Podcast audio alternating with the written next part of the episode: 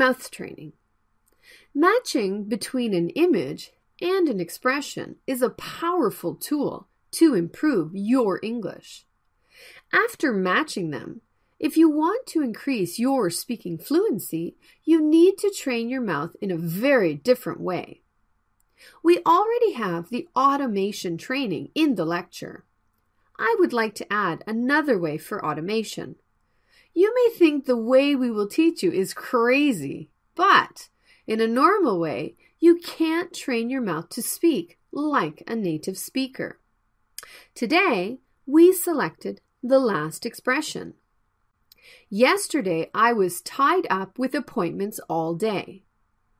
I will show you the animation in three different duration times. Your goal is to speak it in three seconds right after watching it.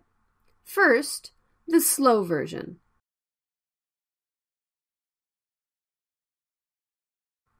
Please say it. Time's up.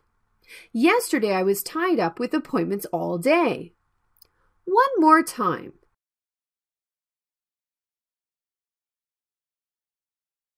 Speak it loudly, please. Time's up. Yesterday I was tied up with appointments all day.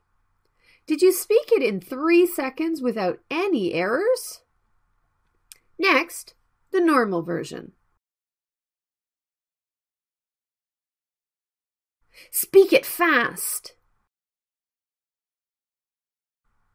Time's up. Yesterday I was tied up with appointments all day. Let's do it again. Fast. Time's up.